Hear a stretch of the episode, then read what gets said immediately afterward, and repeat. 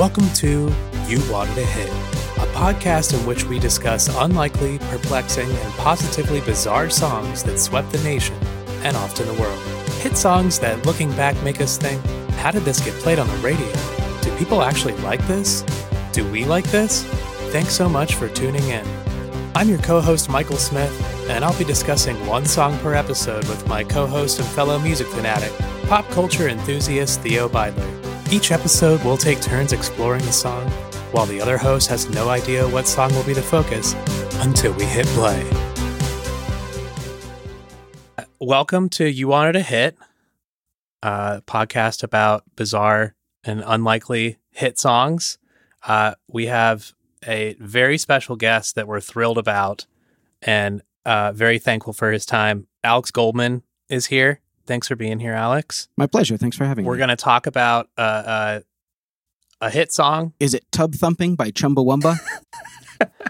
It's not, but that is far and away our most popular Really? episode. That's very Like- funny. Like, Uh, I just think of that as like, I remember I had this very, re- I had this friend in high school who was like super, he was like really into like revolutionary leftist politics.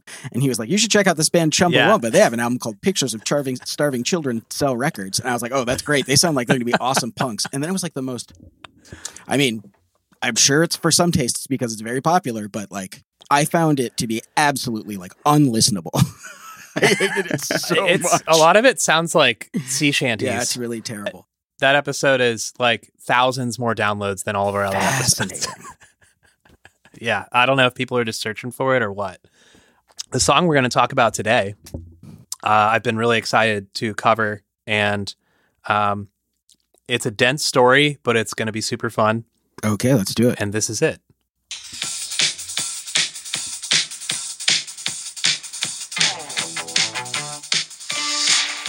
Can't hear it. You can't hear it? I could identify it just by that weird, weird burbling I could hear. But I couldn't Oh, there we go. There we go. There we go. Theo. Banger. yeah, There we go. you guys picked the right one because I am a I am a big I'm a big enough Devo fan that I have an energy dome about six feet away. Oh, all right. I could, I yes! could put on if we want to do it for the rest of the rest of the uh, thing. So you'll you'll probably be familiar with a lot of this, but hopefully there's some there's some tidbits here and Yeah. there. Uh, Theo, how familiar are you with Devo? Uh, I'm really not. I know of the band, obviously, and this video stands out to me, but I really, I know no backstory. So I'm excited for this. Oh wow. Okay. All right. Wow. All right. Alex, feel free to chime in on on any of the Devo lore. Um, so this is "Whip It" by the high-minded post-punk synth-pop band Devo from Ohio. See, I did not know they were from Ohio. there you at all. Go. Well, we're gonna talk about Ohio a lot. It's like fundamental to their identity that they are from from Ohio. Mm. So I'm, I'm, I'm total lemming here. Just feed me with info. Uh, so the lineup of the band has changed many times throughout the years, but the core members, or what some would call the classic lineup, were brothers Mark and Bob Mothersbaugh. Mark sang and played keys while Bob played guitar and keys. And a second set of brothers, Gerald and Bob Casal. Gerald played bass and Bob played guitar, and drummer Alan Myers. So we have another brother band. We talked about the Proclaimers last I don't time. I don't want to so- I don't want to be obnoxious, but I'm pretty sure it's Casali. Oh, he says it Casali? I'm pretty sure. All right, we're going to say Casali then. I've only been reading it, so that's great. So at one point early on, even Mark and Bob's other brother, Jim Mothersbaugh, was in the band. Um, and at a small, for a small period of time, Fred Armisen played drums for them for a couple shows. Really? So they, they've had a they've had a little bit of a revolving door, especially on the drums. Um, Yeah, the drummers have come and gone over the years. They had Alan Meyer, who was on their third album, is sort of like the most famous one, but he left. Uh, the third album is the one that Whip It's on, but he left pretty shortly after that, and then they've just kind of had. I saw them perform once with this guy Josh Freese, I think, who I know, Yes. who I know has played with like Tool and all kinds of crazy bands. oh yeah, uh, Josh Freese was in the Vandals. oh or wow. I guess is still. Uh, and yeah, a perfect circle. The off. I think he's in the Offspring now. But Mark and Bob Mothersbaugh and Gerald Casale have always been in the band throughout all the up and downs. So those are the those are the kind of the core three. Uh, in the late '60s, Gerald was a student at Kent State University in Kent, Ohio, a 20 minute drive from Akron. Uh, at this point, the college had become, according to Thomas M. Grace's book, Kent State Death and Dissent in the 60s, grounded in a tradition of student political activism that extended back to Ohio's labor battles of the 1950s. The vast expansion of the university after World War II brought in growing numbers of working class enrollers from the industrial centers of Northeast Ohio, members of the same demographic cohort that eventually made up the core of American combat forces in Vietnam. As the war's rising costs came to be felt acutely in the home communities of Kent students, tensions mounted between the growing anti war movement on campus, the university administration, and the political conservatives who dominated the surrounding county as well as the state government. So, kind of paints a picture of what's going on at the college. Jumping right. in. And yeah, during the period of intense political activism and artistic expression on campus, Gerald and his friend, another Bob, Bob Lewis, affectionately called Bob 2 in the Devo universe, he was only in the band for a year. They were making all kinds of satirical art, from music to visual art to literature. Gerald had also been playing in the Numbers Band, who were an influential experimental band in the area that featured future members of the Pretenders and the Waitresses. Oh wow, I didn't uh, know that. That's I didn't know that until until I read it either. Uh, Gerald and Bob met Mark Mothersbaugh in 1970. Mark was a graffiti artist and a great keyboardist who was also going to Kent State, and he had a sharp yet dark sense of humor. He introduced them to an array of satirical and twisted underground art, including Jocko Homo Heavenbound, which was a 1924 anti evolution pamphlet. This special little piece of literature featured an illustration of a devil with the word D evolution over it. The guys started using this phrase to describe their perception that humans had reached the peak of their evolution and were now starting to de evolve. This was a bit of a joke to them and a way to describe some of the unprecedented events and trends happening in the mainstream in the 60s. Gerald said he'd felt American society was regressing. He shortened de evolution to Devo and started making satirical, humorous art and literature around the idea. Gerald chalked it all up to the failed promise of utopian progress peddled by post World War II politicians and consumer culture. Damn, their name is a lot deeper than I would have expected. oh yeah, very. They they, wow. they had like a whole. They had like they were like putting out pamphlets. They had like this like it had a very sort of Church of the Subgenius kind of aesthetic. Like they were all really into like thrift store crap. So it was like a lot of kitschy Americana, but mm-hmm. you know, just kind of inverted enough that it was very dark and weird. Damn. Yeah and it was definitely on the more humorous side, and I think that continued throughout Devo's career. But uh, Devo soon became a more serious concept on May 4th, 1970. This was the day of the Kent State Massacre, named by many as the day the 60s died, along with the Altamont disaster, where at the uh, Rolling Stones and Grateful Dead show, where the Hells Angels fought and killed several concert goers. In a 2018 Vice story titled The Truth About Devo, America's Most Misunderstood Band, Andrea Domanick writes On May 4th, 1970, the Ohio National Guard opened fire on a crowd of unarmed Kent State University students protesting the U.S. military bombing of Cambodia. An art student named Gerald Casale was there among chaos, running to escape the miasma of tear gas and bullets as two of his friends, Allison Krause and Jeffrey Miller, succumbed to gunshots from an M1 rifle. The incident, which left a total of four dead and nine injured, would go down in history as a cultural loss of innocence, a particularly harrowing example of American political and social unrest during the Vietnam War. It also marked the birth of Devo, the band and multidisciplinary project that Casale would start with a cast of friends impacted by the shooting in the months that followed. Uh, I should also note that Thomas M. Grace, who wrote the book about Kent State that I mentioned earlier, was also shot in the massacre, but he survived to write the book, and he is a professor at Kent State to this day. Wow, that's crazy. Yeah, I only read excerpts, but I'd like to read the whole book. It seems it seems uh, you can't get a better like first. A you can't get a better uh, author of a book about Kent State than the guy who got right. shot at Kent State. Yeah, he's kind of been there his whole life throughout it all. Um, Kent State understandably shut down until the fall, and Gerald and Mark retreated to Akron and hung around at Mark's parents' house. They spent their time making art in all formats and media, including music. They u- started using a Moog synthesizer to try to capture the dystopian sound of things falling apart. Something that Mark said that stuck with me uh, from his and Gerald's book, Devo Unmasked, is When they shot and killed people for protesting, we were like, wow, I guess you can't really change things like that because if it gets too real, they're going to stop you. So, how do you change things? Subversion. That's how. Who does it best? Madison Avenue. They get people to buy things that are bad for them every day. That's what they wanted to do use subversion to sell people things that they don't know they want. And while I wish I had time to dissect the entire ethos and thesis of Devo, I think that sums it up right there. Making a multimedia experience that's fun and funny and wild to make a point to try to improve their world. After recruiting the rest of the lineup, which even took a number of forms before their debut album would be recorded, Devo started playing around the Midwest and picking up fans everywhere they played. They cut two songs for a single, including Jocko Homo, which was named for that anti evolution pamphlet where they got their name. I think we should watch the music video for this song. Uh, this is prior to music videos being on TV, but they had made this as part of a larger film called The Truth About De Evolution. Uh, I've got it on DVD. Excellent. well, for Theo's enjoyment. got it. Um, the uh, also uh, there is a there's just like this weird noisy synthesizer sound that's in the middle of that movie about five minutes in that is sampled for Justice. You know the band Justice. Yeah, yeah. They Love have a Justice. they have a song. They have a song that samples "Night on Bald Mountain." Get that uh, that classic piece. Yeah. And uh, there's this sort of like weird synthesizer grunting that they stole from this video. I had no idea. That's amazing. when I first heard it, I was like, I know that. um, I love when that happens. yeah, totally. We've had a lot of times on here where we're like, oh my God, I had no idea that that's what that was. Oh, we are men.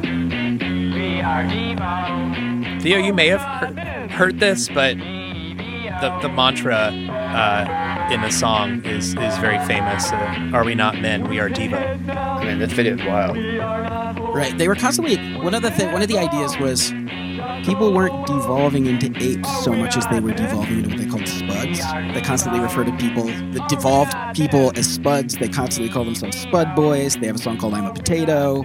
Like it's all about how they're very stupid and got like there's like sort of this weird current about having eyes all around because they're just idiots that gawk like like many-eyed potatoes. Like it's a it's a whole thing. Has anybody started a band called Spud Boys? I have no idea, but that's a great idea. Devo tribute band or not?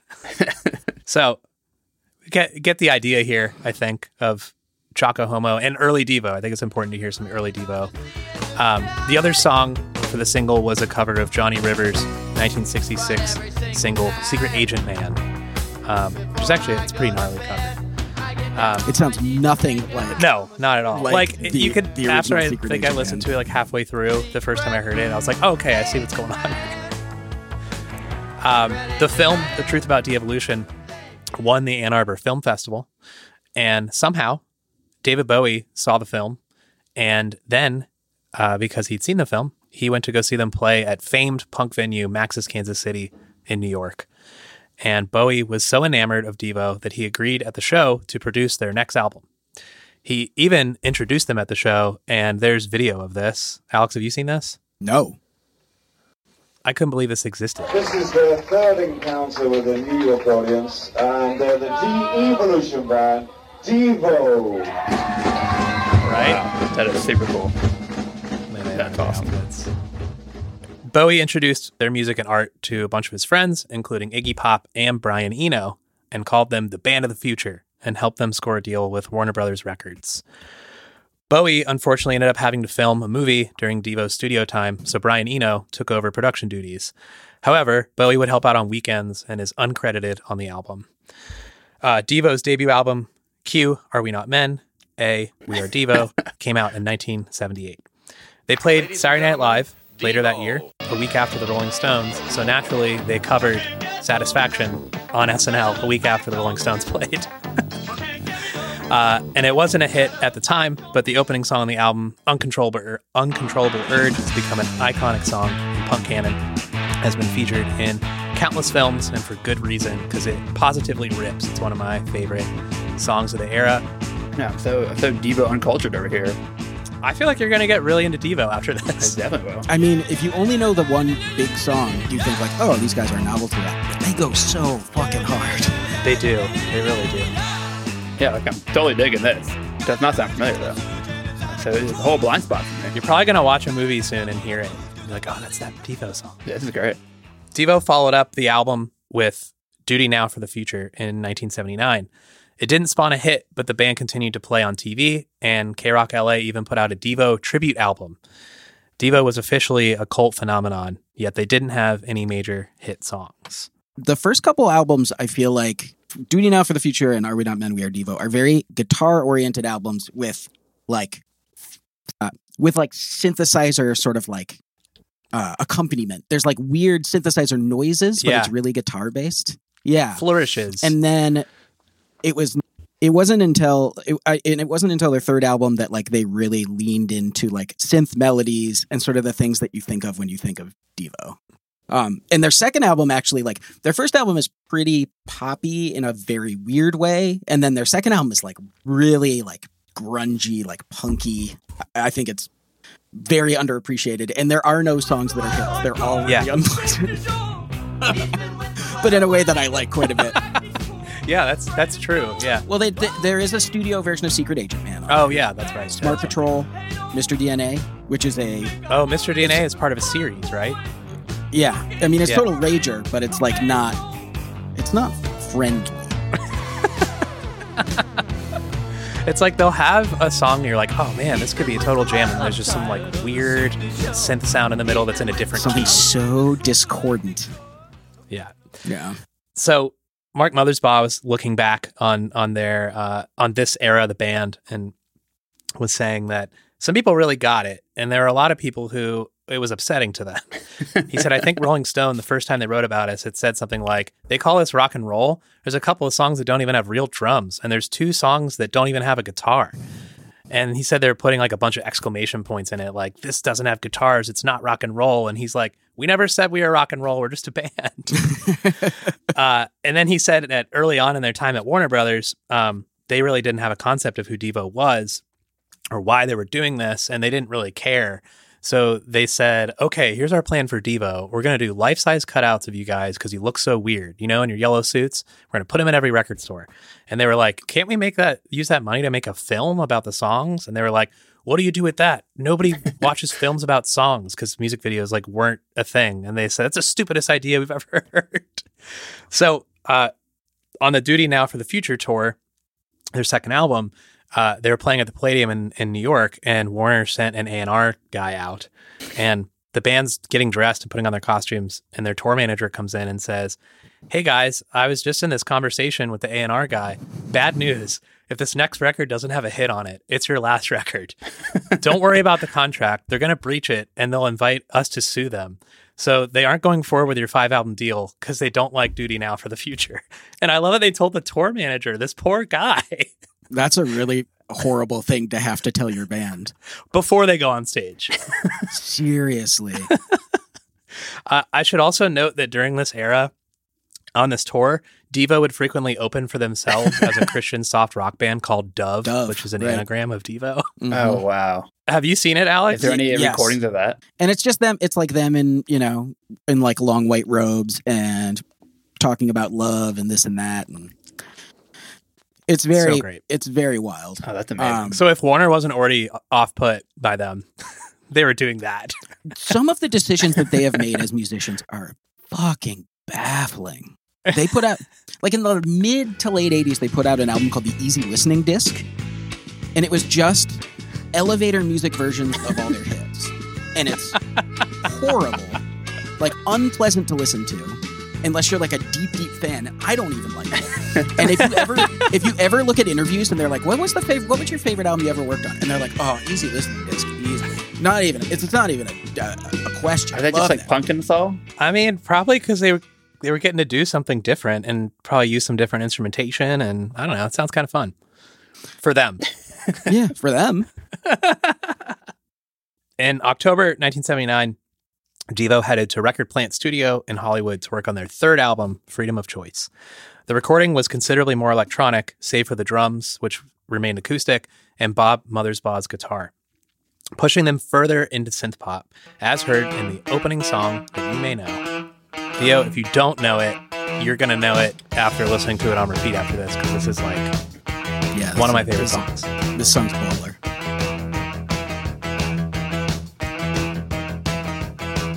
This one definitely sounds more familiar. Oh yeah, yeah, yeah. I know this song. Got the energy domes. Oh yeah, I didn't say what an energy dome was. Devo, if you know anything about them, you know they have the big red hats. Yeah, They called those energy domes. yeah Um, sure. And apparently they were they were based on um, like Art Deco wall sconces. And they were like, oh, those would be cool hats. I don't think I knew that.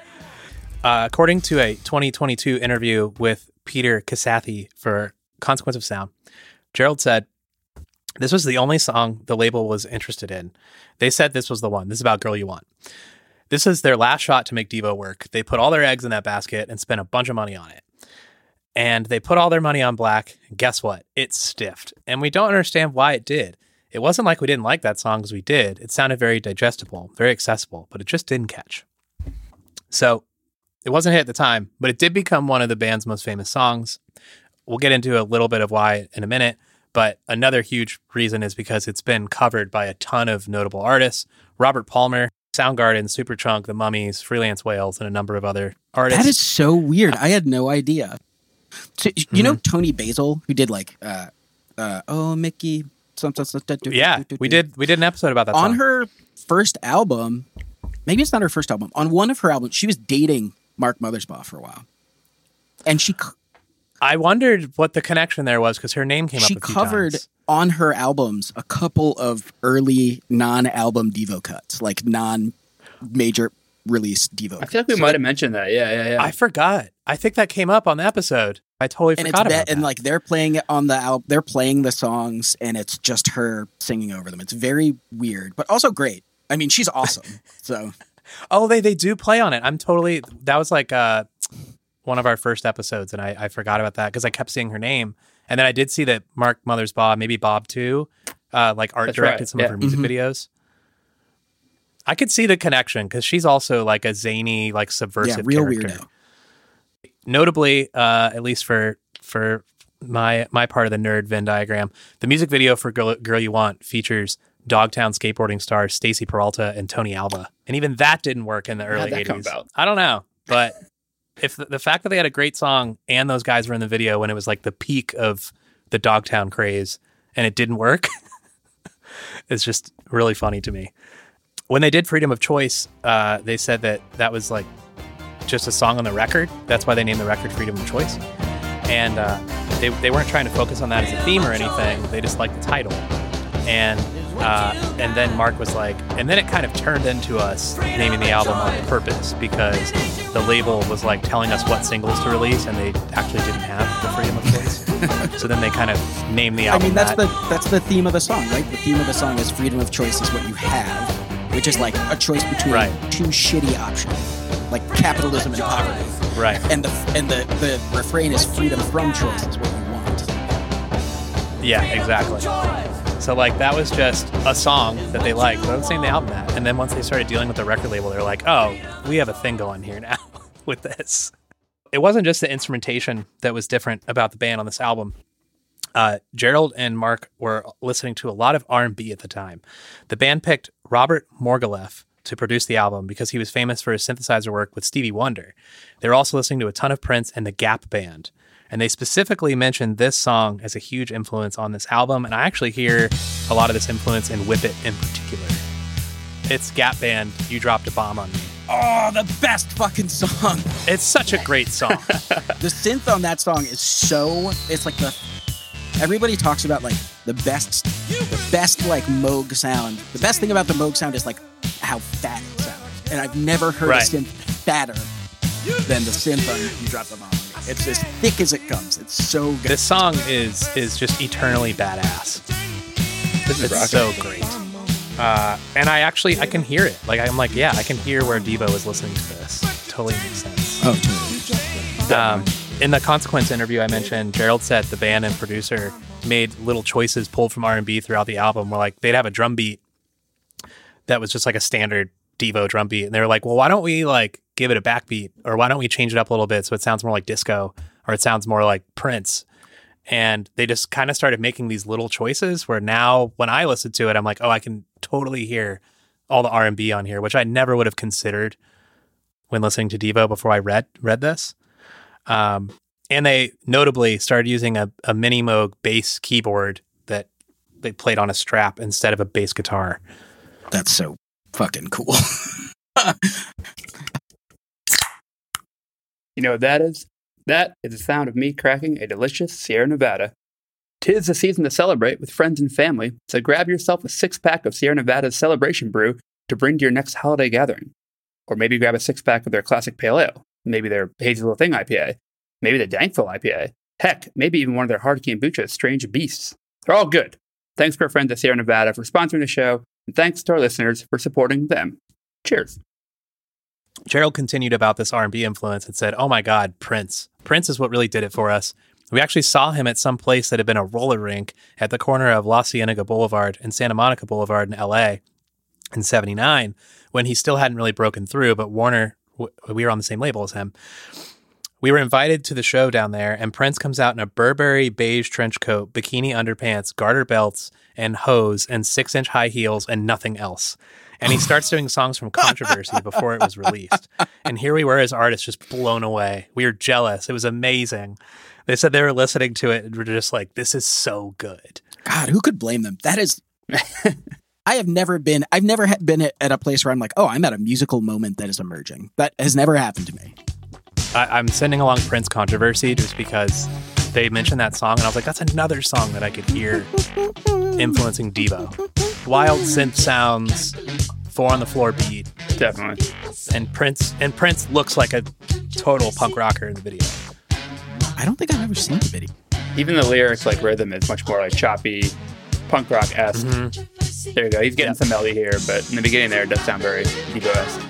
And the lyrics are very like socially ethereal, which I feel like kind of works with with Devo as well. Great song. Well, this brings us to our topic at hand. All right. Whip It. Whip It came about from about four different cassette tapes at different times that were recorded by various members of the band throughout a two week period. Uh, and they were like sketches that eventually become the composition. Uh, but they were all in different BPMs and different instrumentations. So, like, if you, if you, you know, if, we had those recordings, we probably would not be able to put them together and say that's Whip It.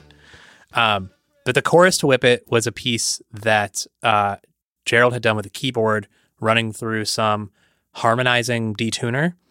Uh, and it was not in 4 4, which the song is in.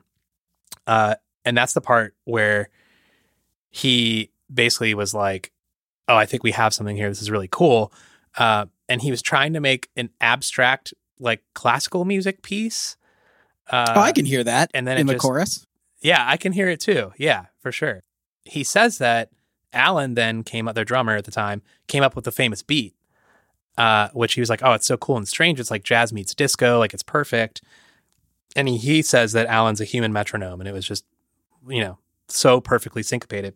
I have definitely However- in my life, uh, in my musical life, stolen that drum beat many, many times because it's way easier than coming up with a good like your own. I don't think you're alone. the open hi hat makes it. It's like if it were closed, it wouldn't sound as cool, but it just like fills out the Yeah, song. totally.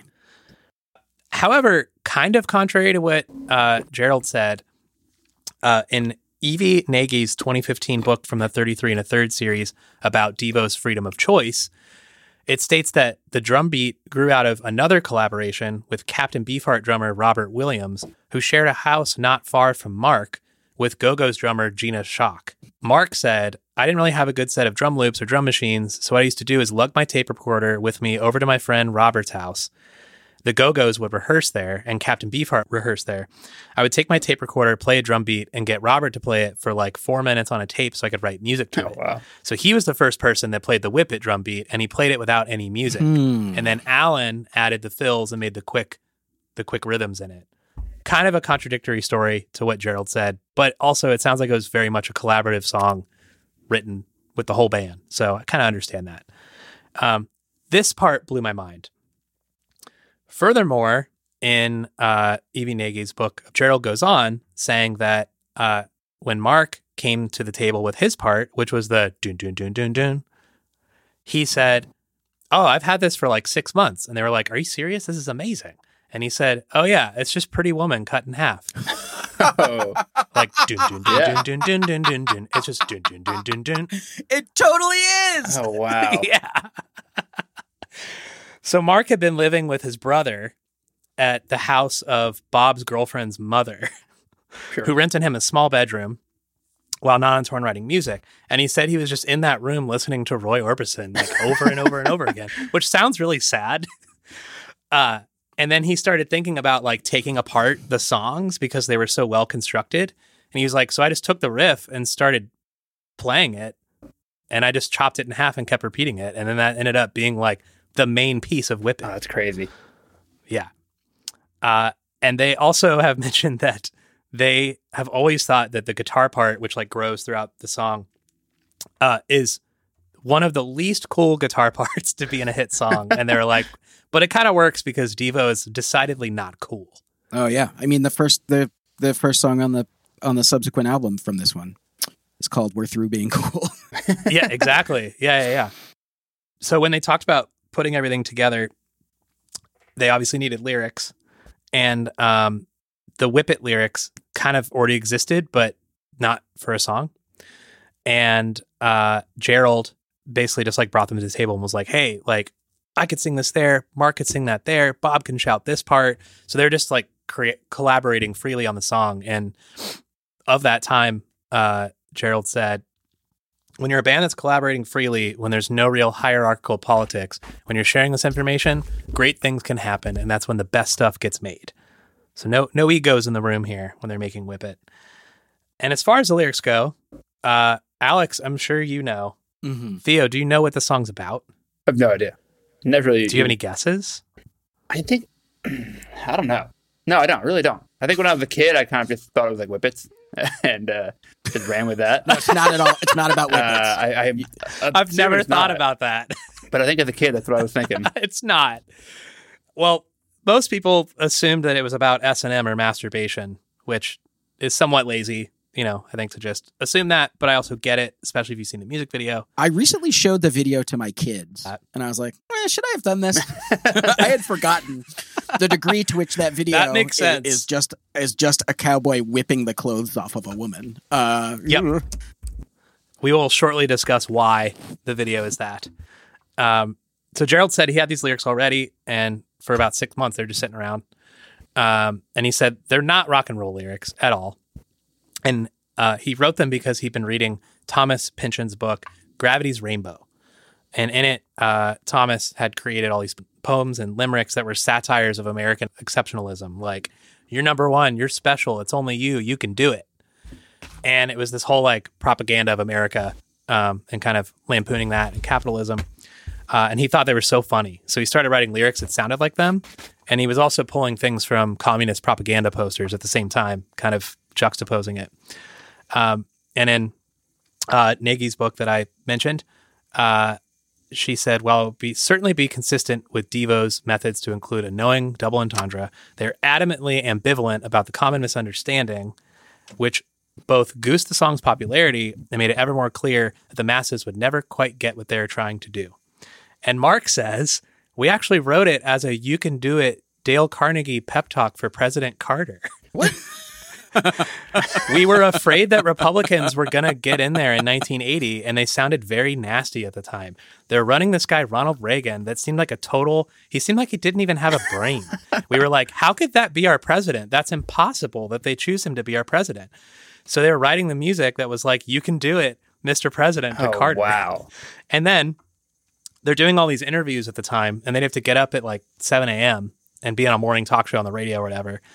And uh, he, they were like, the, the jockeys would just be like, you know, I whipped it the other day.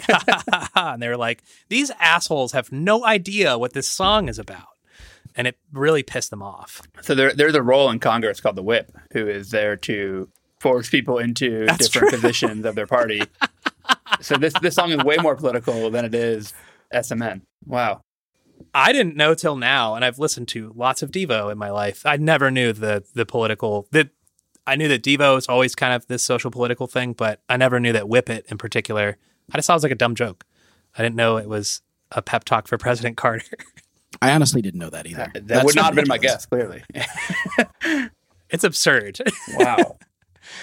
I must mention that the whipping sounds in the song, the iconic whipping sounds, uh, Devo and Robert Margouleff, the the producer, they used an EML Electrocomp 500 synthesizer, uh, Neumann KM84 and U87 condenser mics, and a lot of space. So there's a long hallway at the record plant where they recorded it that was actually outdoors between two buildings and only three and a half feet wide. So they used that hallway to play the synthesizer out loud, and it was very reverberant, and it sounded like a whip crack. So Oh, that's wow. what they used. They used in the song, and they recorded the vocals in there too, so they, they sounded like they were whipping back and forth. That's why they have that. Like the reverb is real; it's in that hallway. It's very cool. Interesting. Gerald had said that uh, on the tour for Freedom of Choice, um, they kind of had this foregone conclusion that this was it. This is our last shot uh, to like a big tour with tour support from a label who's pushing our record. They're like, Girl You Want has failed. This is our last hurrah. This is it. We're going to play 200, 300 cap rooms. It'll be fun. It's been a great ride. They make the joke about Girl You Want that I thought was great that they're like, you know that if Axl Rose covered it, it would have been a number one hit. It's not wrong. No, not wrong. I could kind of hear it working. Uh, so while they're on that tour, a radio DJ named Kal Rudman in Florida, who was a regional programmer who had a lot of power, had some morning report sheet that went out to all the disc jockeys in the southeastern U.S. So it's you know there's those guys like regionally who uh, they they're kind of the gatekeepers that can get it to all these other stations and influence other music directors. So he was just a Devo fan, and he listened to the record and made notes about every song and he said Whip It is an incredible song. So he started playing it without Warner's involvement. No bribes, no payola, nothing. And he then he got his friends to play it at all these other stations. So like Florida and Georgia is really where Whip It started to hit the radio, which is hilarious. Yeah, it's not really where for a you'd number expect. of reasons. But I could also hear it playing in like Athens, Georgia. You know, like that that Oh totally yeah, I makes guess that's true. It's like the early REM pylon Yeah. B52s era. B-52s, yep. Uh, and once it hit New York City airwaves, they had to stop the tour and reconfigure the whole thing and rebook bigger Oh, rooms wow. Because it was, it was getting too big. And by the time they were done with the American tour, the song was on the charts. And that's when Warner said, You guys should do a video after they had told them, No more videos. Uh, they were like, Okay, like, why do you now want us to do this? And they said, There is a music video channel that's going to be on cable soon. And we think you should make a video for Whip It so that they can play it. So they made the music video in one day, uh, and they were so annoyed by the masturbation and S and M assumptions about the song that they ran with the S and M theme to absurd extremes. But Theo, you said you're familiar, Oh, yeah. but probably probably worth a little little watch. It's been a while, but I absolutely remember this video. So that's the reason that it's so over the top. Like they're literally whipping people's clothes off. It's it's not to be crass or misogynistic. It's because they were so pissed off that everybody assumed the song was about that. They're like, fine, here's what you want. Take it.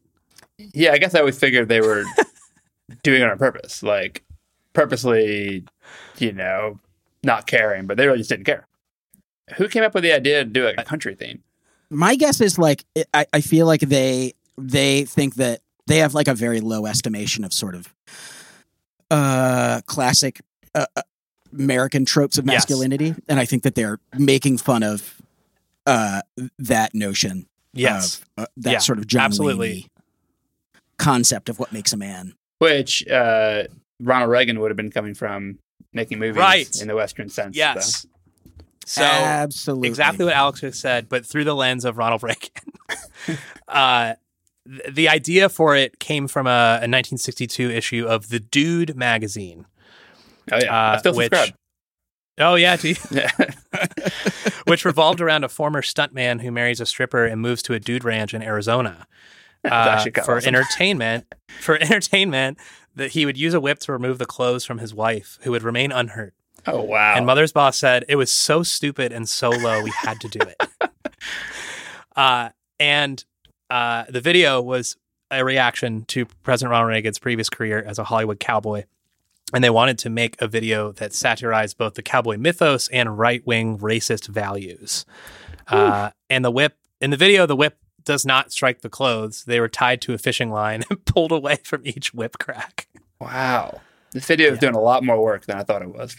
Yeah, right. Uh, I, I, I totally agree. Uh, and they are wearing obviously the energy the energy domes. But yeah, uh, Casale said um, we thought it was an absurd satire. It was humor. We were seeing videos where there was definite sexism, where it was serious, like Rod Stewart videos and others with hair metal bands grabbing a woman's ass while she was in skin tight PVC pants. Then they were labeled as misogynistic because people didn't get the Of joke. course, they didn't course. understand, and it was it was banned in a few countries. It was never banned from MTV. Um, and Lily Tomlin used to have a late night show called The Midnight Special. And Devo was supposed to perform. And, you know, she is a fierce, famous feminist and she's awesome. But she saw the video, didn't get the joke, and said she refused to host the show unless Devo was cut. Oh no! Wow. Oh, geez. They didn't even get to explain themselves.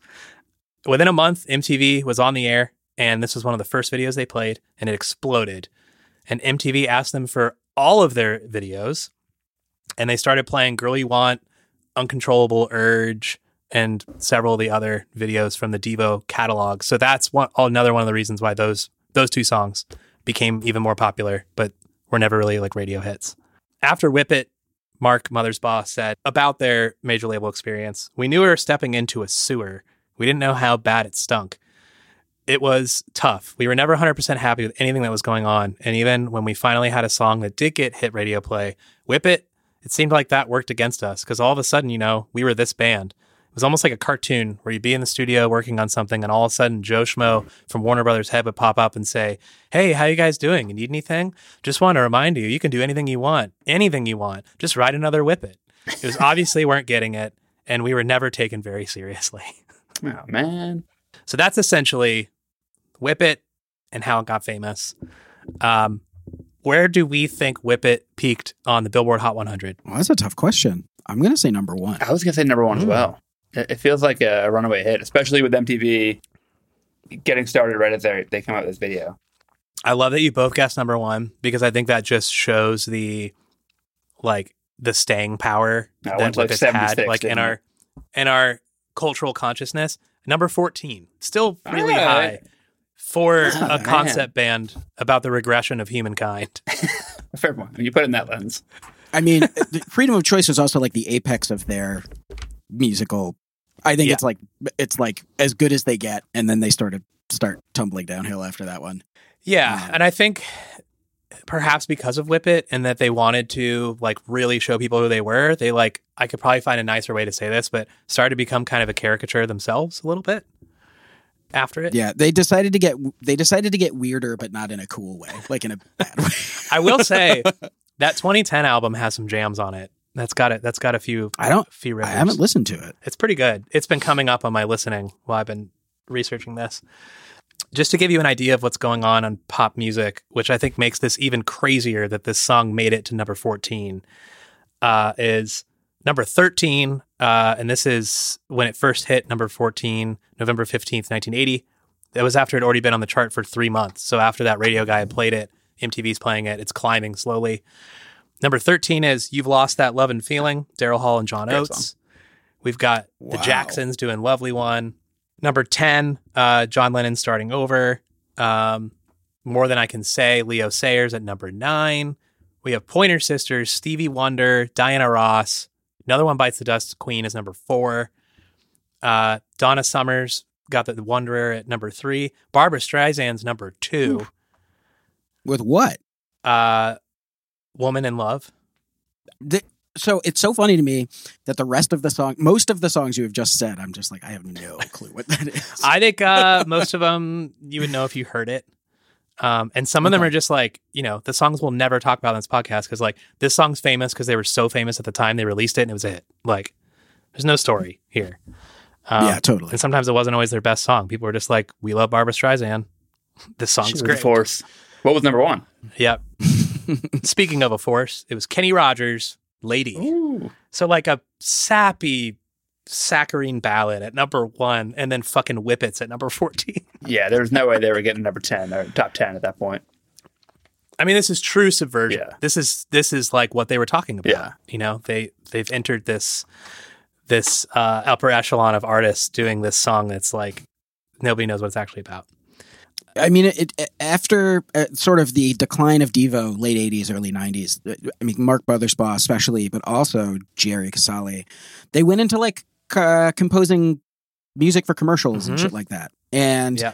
they constantly. I mean, I don't know how much this is true, but they constantly talk about trying to like put like weird, unsettling musical themes within a Burger King commercial, or um, like what, like so Swiffer approached them and were like, "Hey, can we do a version of Whip It, but it's called Swiffer?" Yeah. And they were like, "Absolutely, only if we are the ones who are going to record it. We have to record it." And they were like this weird anti-American uh, sort of like uh, you know this this this uh, song that had this incredibly critical uh, anti-Reagan video and uh, these these like sadomasochistic undertones. Like we're doing it now as a as a commercial for a mop. like what could be more subversive? Well, hey, man, everyone needs clean floors, right? I mean, that's truly what what Mark was talking about. That that's what Madison Avenue was doing. They were selling people things they didn't know that they wanted or needed, and trying to send a message. So they were just like co-opting that from from the ad agencies. We um, won't put our ad break in right here. Can you Yeah, we'll imagine put being the, the- guys the guys who are like, "Hey, society's getting stupider in 1970," and then being alive in 2020 and being able to being able to be like, be like, Oh, I have thoughts from them on out. that that I will share. I mean, I can't wait. I mean, it's hard not to be able to point to stuff and be like, "Look how prescient we were," but fuck, look how prescient they were. It's wild, man. It's pretty wild. yeah. I mean, if you think about the the history, like the um, history of America at this time, it's like, you know, we're a couple decades out from like, you know, the Public Works mm-hmm. Administration, you know, bringing electricity to the entire country, and all of these sort of like huge social projects that you know are trying to improve literacy, improve connection, and blah blah blah. And then all of a sudden, the rot starts to set in, and there's a couple of people who are just like, "Hey guys, shit's bad, and it's getting worse." And everybody else is like, whatever. There's fast food. all of all of that exceptionalism and progress and industrial uh, accomplishments all coalesced into Devo in 1977. I mean, you know, they all they were like they were from Akron, which is just like a town that was hollowed Yep. out by you know the the uh, industry leaving the United States. rubber is really- Akron the rubber town, right? I think, I think so. it is like tires and stuff. What's the use of an energy dome if you don't have any energy? Well, our friends at Dark Matter Coffee can help you out with that. Head to their website at darkmattercoffee.com and use code WANTED, a hit cast, for free shipping on their intellectually honest, delicious coffee. Covers, there are a number of covers. Uh, as you would imagine, oh, that song is iconic as this, although we've had some iconic songs no one has covered because why would you? But this one, gonna bring up somebody that's come up on like half of our episodes. Moby No. I've Moby's heard back. back. It's like super. It's like super sludgy and slow. It's Yeah. kind of tight. I kind of. It's like a it's like a stoner metal version. Yeah, The early Moby? Uh, yeah, ninety six. It was the okay. B side. I remember hearing it in high school, so it must have been. Yeah, it was a B side uh, to "Come On Baby." Oh, wow. It was like one of one of his early club hits. It This is It took me a minute to find that actually, because that's not on like streaming or anything. Uh, Um, I I only know it because I haven't heard it in 25 years, but someone put it on mixtape for me. So hell yeah, yeah, so that's how I know it. I love that. That's that's a deep I cut. mean, if you for- had played this for me and said, who is this? I would have not have guessed Moby. That's wild. I've always thought like maybe I should uh, go and do a cover. Like if I were to do like a Halloween cover band, I was like maybe I do Devo, but then like I'd probably be the person playing guitar, and I can't play guitar like Bob Two. Bob Two is fucking way too good at guitar for me. Uh, and we do, when applicable, have a segment on here called the Kids Corner when there is a kids version of a song, Kidz Bop or whatnot. Oh yeah, didn't they do it? Didn't Devo do an album where they had kids sing all their songs? I don't know. Did they? I'm pretty Oh, wow. sure they did a ver. Hold on, just a second. That's not what I was about to say. Devo Kids. Devo 2.0 was a pop group quintet created by Walt Disney with the participation of Devo of child actors who sang, Oh God. and in the What? music videos and photo shoots, mime playing instruments along to songs re-recorded by some of the original members of Devo. Jerry Casale directed all nine of their music Oh. videos. I missed this. They did "Through Being Cool," "Girl You Want," "Beautiful World," where they changed the lyrics.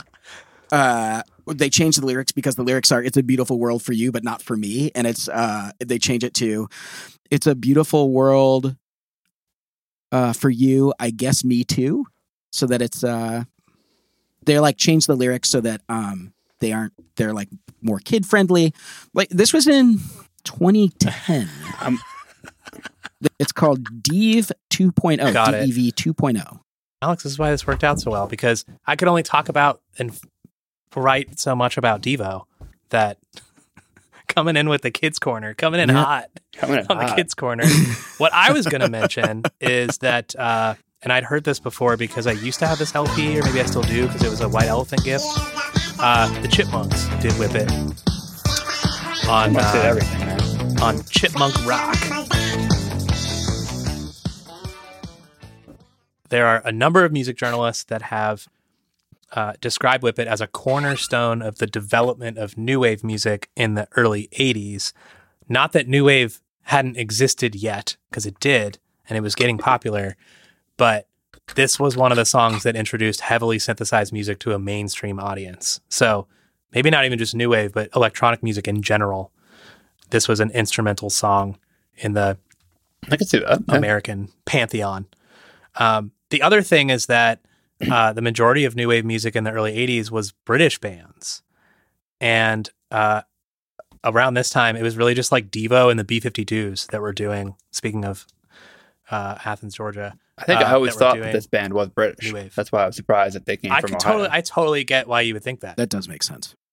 back to uh, uh, the 33 and a third book, uh, Nagy writes, unlike artists who grow to hate their biggest hit, see Robert Plant and Stairway to Heaven, Devo don't begrudge Whip It, its iconic status, though they would have liked more of their songs to achieve it. And Gerald says, I'm glad it was Whip It because it was certainly twisted and original. Those are hallmarks of Devo that you expect something different or witty or twisted, a little off. It has all that. And it came from a good place. It came from a pure creative, open collaboration. And that's to me when all the best stuff comes. So they have not shied away from their their one big radio hit. They they certainly have other songs that are that are uh, that were influential and that we all know now, but like their one big touchstone, you know, yeah, whip it. I know whip it. They'd hear whip it. They know it. That Vice article that was written by Andrea Domanick, um, I like what she had to say about about this. That like Devo was kind of shorthand for like cheesy 80s new wave and like what people thought about right away, but it was really just so much deeper than that. And she said to dismiss Devo as nostalgia compilation fodder is to overlook a body of work that feels present in both style and substance, rife with critiques of consumerism, right wing ascendance, Midwestern paternalism, corporate monoculture, and geopolitical hysteria. Nearly 50 years later, the band's story plays out like an uncanny harbinger of today's post Trump surre- surreality. Something Mothersbaugh sees flashes of even in the most unexpected corners of contemporary life. And Casale in the Consequence of Sound interview said, Times are even more devolved than we could have even projected ever. And he said that mere four days before the 2020 election. Oof. What a very unhopeful way to end the podcast. well, we still have to talk about where they're at now. But yes, that is the that's the Whip It story. Again, I, like, Devo's a blind spot for me. I don't think I knew that Mark Mothersbaugh was in What? Devo. All I know is Mark Mothersbaugh is like a. I, I, I never connected the two. I just knew him as like an What amazing are you composer. from? So when you said his name, I was like, oh, I know him. And I never, I just, Devo's a blind spot. Uh, yeah, so I feel today. like Alex, did you hit yourself in the head with the uh, microphone? I'm, I'm losing my mind. I feel like I feel like he he like exploded into the public consciousness of people who are not into Devo when he recorded the Rugrats theme, and it's been it's, be, it's been ever since then. He's just been. I mean, he does amazing.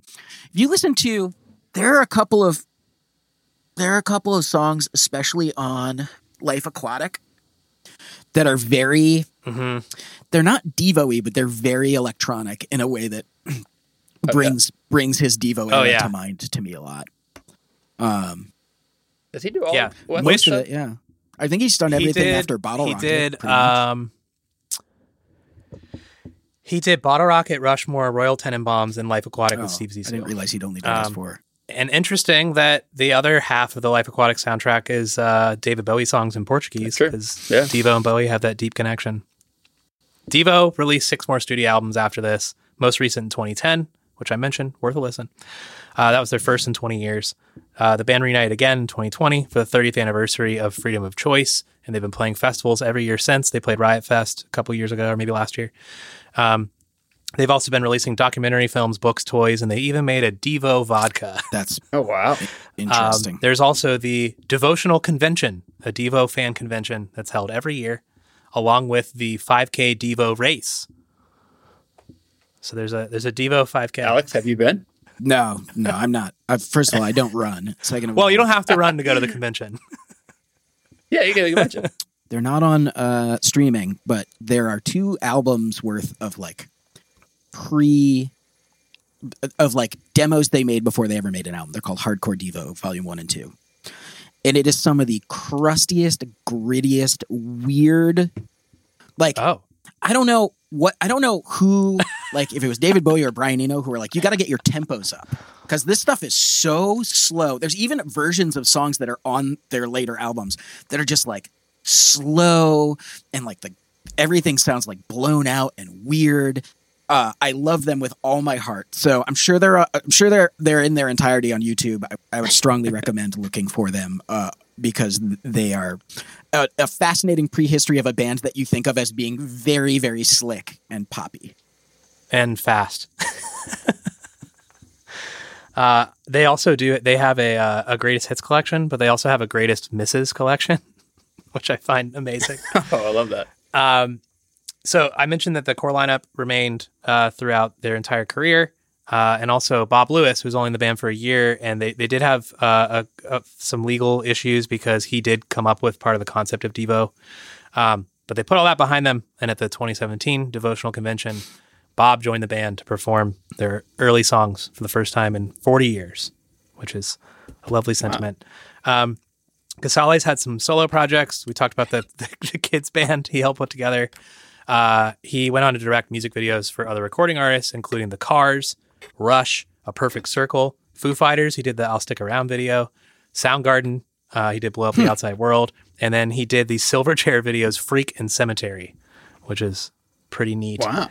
Um, Bob Mothersbaugh played in a couple more side bands and has contributed to continued to contribute toward film and TV soundtracks over the years. Sometimes with his brother Mark, who, as we mentioned, is now uh, and has been for a long time an iconic film, TV, and video game composer. In addition to uh, the Wes Anderson films, he also scored the Lego Movie, Thor Ragnarok. Rugrats, which we covered, and also Chuckie Finster on Rugrats is based on Mark Mothersbaugh. That makes perfect sense to Uh, me actually. No way.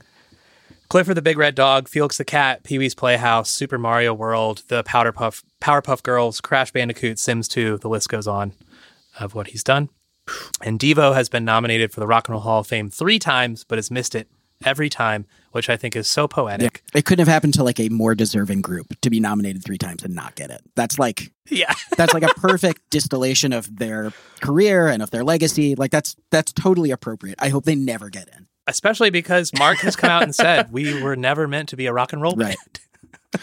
Um, if I could recommend my favorite, one of my favorite pieces of ephemera ever that is Devo related.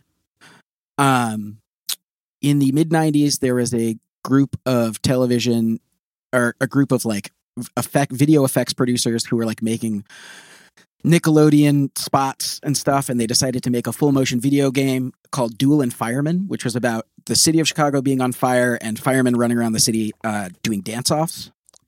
Excellent. Um, it starred Rudy Ray Moore, Sure. uh, Dolomite, as what as the main fireman. Um, Amazing. David Yow and Steve Albini played the pilots of Air Force One, which accidentally flew into the Hancock building, causing Chicago to catch on fire. My mouth is agape right now. This is insane. Um, Timothy Leary is in it. Tony Hawk is in it, and uh, Mark Mothersbaugh makes a brief appearance in it.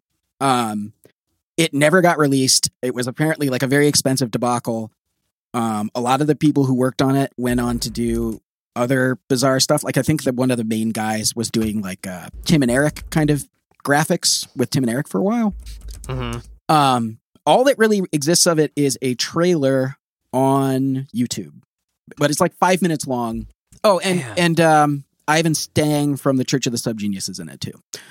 Um, and there's nothing I would want more in my life than to be able to play it, but I have done a lot of research and interviewed people involved, and they said there was Ah. never a playable version of it. Alex, if you ever Oh, if you ever come across it, I hope that you remember this conversation and just randomly you're like, "Hey, I found that movie."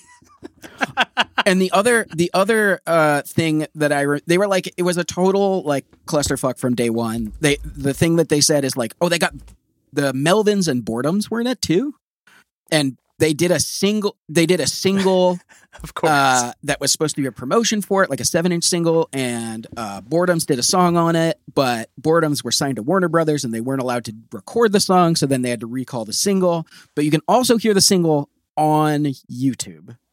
So yeah, it's uh it's my white whale. Wow. uh, I have my I have my We do a my work dive. cut out for me for listening and viewing for the next couple days. That's Whip It. I can't say that's Devo because there's so much more we could have covered, but um, that's Whip It, and you have to tell the whole Devo. I think at least the beginnings to f- really get what's going on. Whip It and Theo. I'm so glad that you're maybe you're a, a Devo convert I, have been schooled today. I, I, I'm gonna do a deep dive after this. it. It's been great. I'm gonna watch uh, USA play in the World Cup and throw a Devo that on the sounds back. Yeah, American seriously, right? exceptionalism at its Enjoy the day. Finest. Alex, this was uh, very fun. Thank you for for joining us here. What a great song too. Worked out well. Alex, thanks for your help. yeah, thanks for having me. How serendipitous I- that you would you would pick a song that um that I I feel so strongly about. I, I I don't I don't know. I just it's it's uh I actually had a friend suggest it and I was like, "Oh, how have we not done Whip It?" And I started reading about it. I was like, "Oh my god." Uh and and it just it just went from there. Uh Alex is is there uh is there anything you wanted us to talk about that you're up to or anything you want to tell tell the people about? Not yet. Um, you know, I haven't right. worked. I haven't worked in a while, so I'm going to be getting back to work soon. Good for you. If you want to listen to my synthesizer music, I I have an album out uh, that's on all streaming platforms. It's called uh, Isolation Two, and the artist name is Slow Fawns, like uh, fawns like baby deer. Slow F A W N S. Um, it, Right on. it's named for a sign I saw in the country, which was telling me to drive slowly because fawns run across the road. That's brilliant. That's a wrap on this episode of You Wanted a Hit. Thanks for listening. We hope you enjoyed it. Good luck getting that song out of your head. Please remember to subscribe so you know when the next episode is out. And if you listen on Apple, write a review, but only if it's nice. Follow us on Twitter at YWAHpod and let us know what you think. Or tell us what we missed by sending us an email at YWAHpod at gmail.com. And lastly, share with a friend if you had a good time. This podcast was researched, produced, recorded, and edited by me and Theo Beidler, and our theme music is by Air Doctor. We'll see you next time.